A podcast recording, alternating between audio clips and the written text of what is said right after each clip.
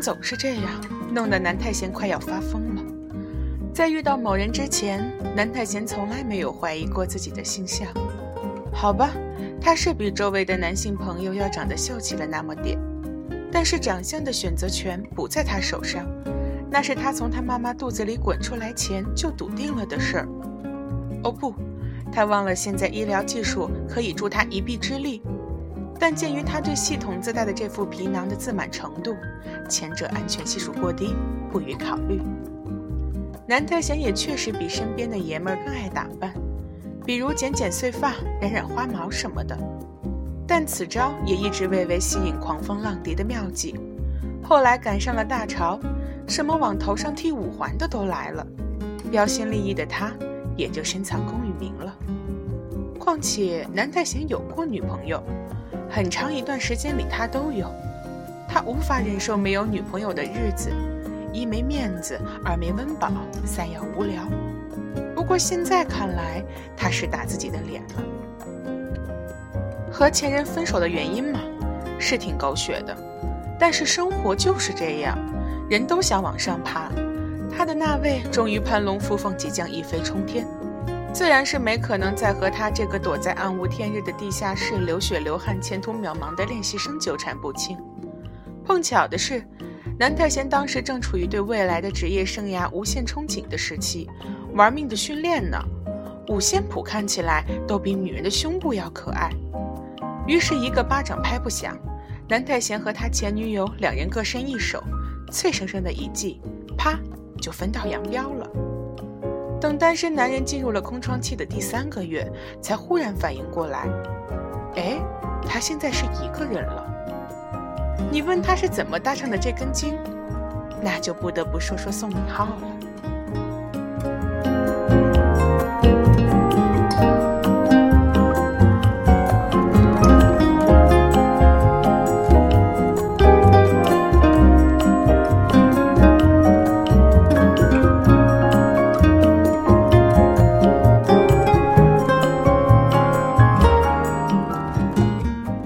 宋敏浩这人是个空降兵。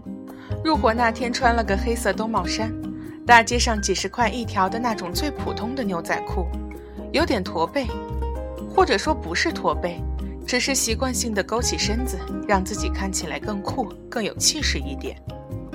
虚张声势，这是南太贤对某人下的第一条评论。此后他对那人做的无数个评价都一一被推翻，只有这条保留，甚至广为人知。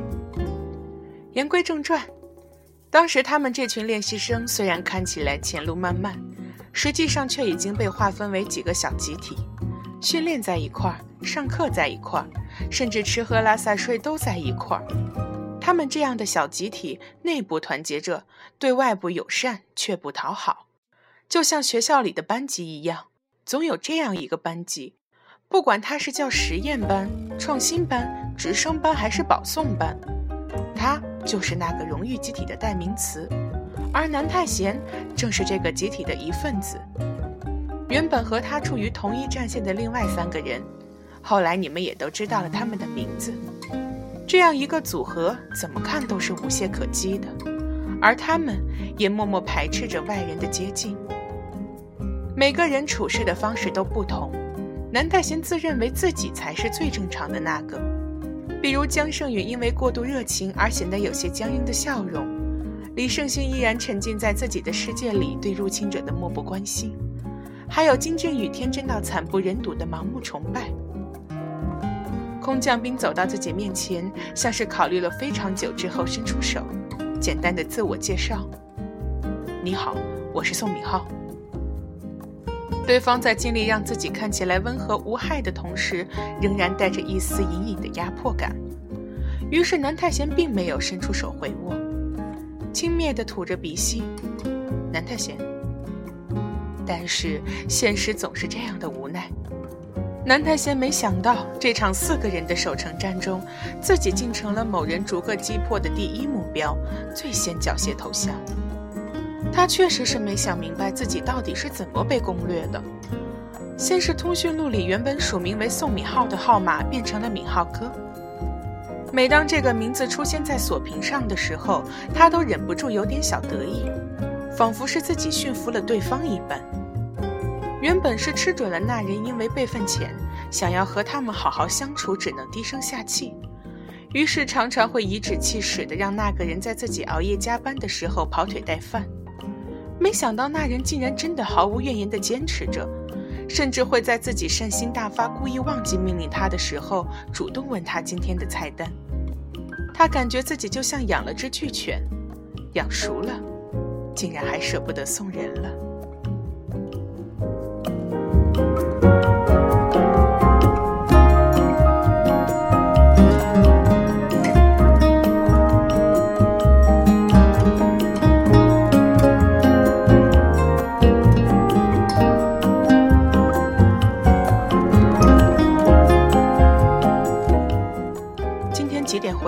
我在练习室等你。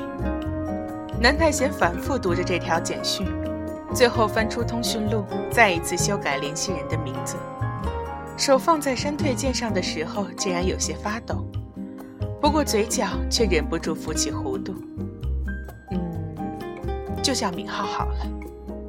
顺手又将那个人存到了某个空缺已久的分组里。等到按下保存键时，南特贤才有些怔了。这个名为 Someone 的分组原来的作用是，算了，他安慰自己，只不过是懒得再次设置短信提示音而已。反正他也已经是一个人了。后来他的生活便更离不开某人了。公司终于决定要推出新人组合，原本可有可无的集体形式，终于被真正的冠以了一个名字，即便那只是一个字母而已。几年内修修补补，在被正式通知录制出道节目前不久才成军的 A 队，每个人在面上都露出了不同程度的无措，但是心里燃起了几分斗志，只有他们自己清楚。宋敏浩也正式加入到他们，并且后来者居上，谁也没想到他就这样当上了临时队长。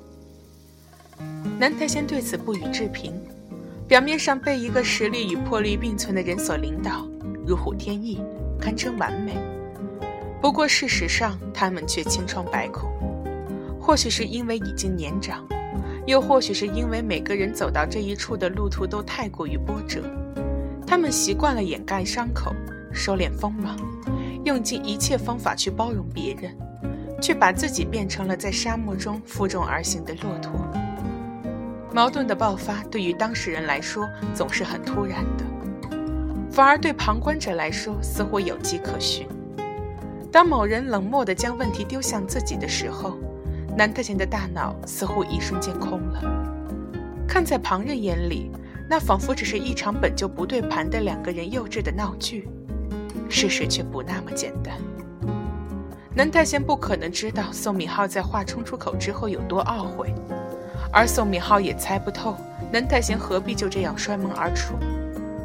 直到很久之后，五个人已然打成一片，围坐在客厅，对着手提电脑小小的屏幕，反复翻看已经过去的黑历史的时候，南太贤才知道，那人在那天之后独自去露营，几乎把布景室当成教堂一样，对着冰凉的镜头和陌生的导演忏悔。屏幕里的男人摇着头，对自己复杂的情感似乎很是困惑苦恼。却把到了嘴边的最后一句话咽了回去。南太贤震惊地抬头，看向此时正活生生坐在一旁的某人。那人只是神色严肃地盯着屏幕里的自己，一只手轻轻碰了碰南太贤撑在地上的那只手背，意思是说对不起。其实道歉早就不必要了，并不是说已经来不及，而是当时那种急躁焦虑的情绪已经过去。南太贤早已重新梳理好自己的感情了。人总是对自己最亲密的人更苛刻，谁说不是呢？当所有人都卸下面具，露出锋芒，就该迎来一场一发不可收拾的战争。这是情商缺乏的表现，而他们这五个人，偏偏是人堆里练出来的人精。既然没法拔掉自己的刺。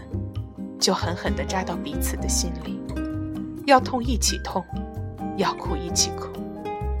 于是抱成团的人，竟然真的一起走到了终点。只是原本预期着自己在某人心里会有特殊地位的南太贤，却越来越惴惴不安，忍不住试探着对方。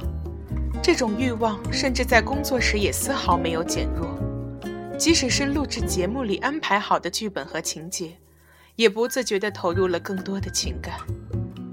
他觉得那大概真的不是自己的幻觉，虽然那个人对谁都温柔包容。但是似乎格外在意自己一点。可是，每当他朝对方更进一步之后，总是会发现，他们依然不是亲密无间的。某人把自己介绍给他的一群狐朋狗友，这是我们的忙内太贤。他和那群人互相搭着肩，笑容肆意，谈论着的是南太贤无法参与的话题。南太贤格格不入地端坐其中，假借低头看手机的功夫，打量着周围的每一个人，研究着对方到底是神是鬼，是精是怪。但不论他们身份如何，说到底，参与着自己无法参与的某人的过去。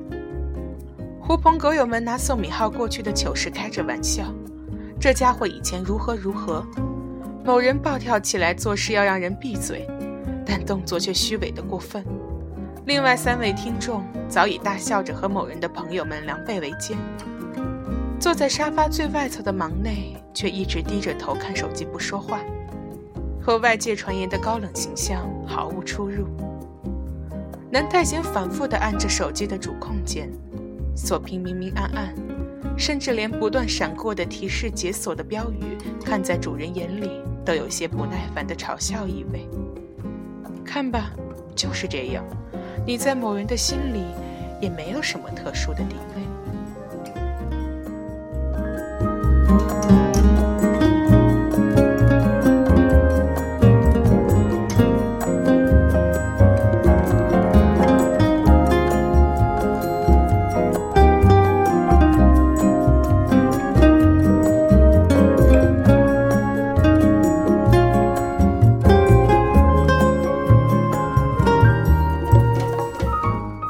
南太贤坐在公寓天台的长凳上，从牛仔裤的口袋里摸出一根孤零零的烟，放在鼻尖深深地吸了一口。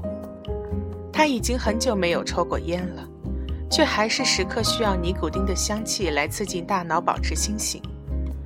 其实已经过了半夜，不过今天是某人的生日，本来他也应该在楼下和所有人一起对他笑着祝福。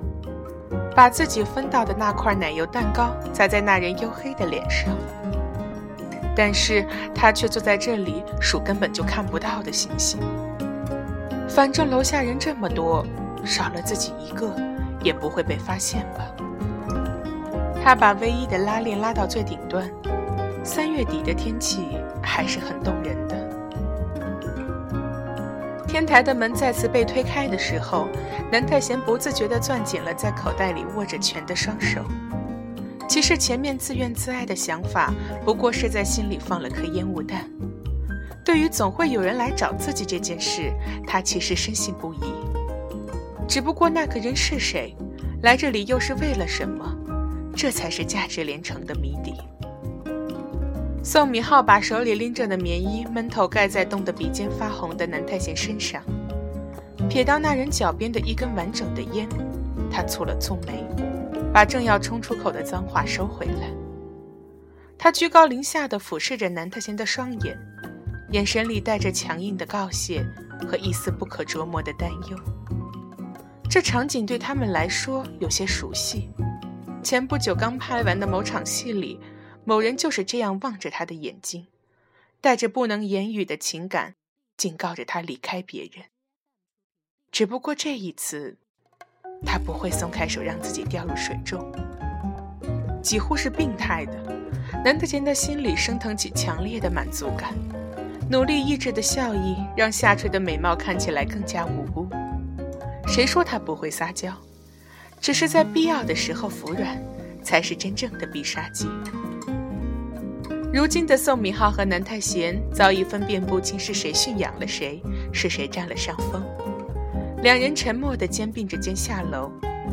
南泰贤紧紧抓住棉衣的领口，嗅到一丝某人的味道。某人是谁？某人就是那个你想独占他的好，却永远也不可能实现的对象。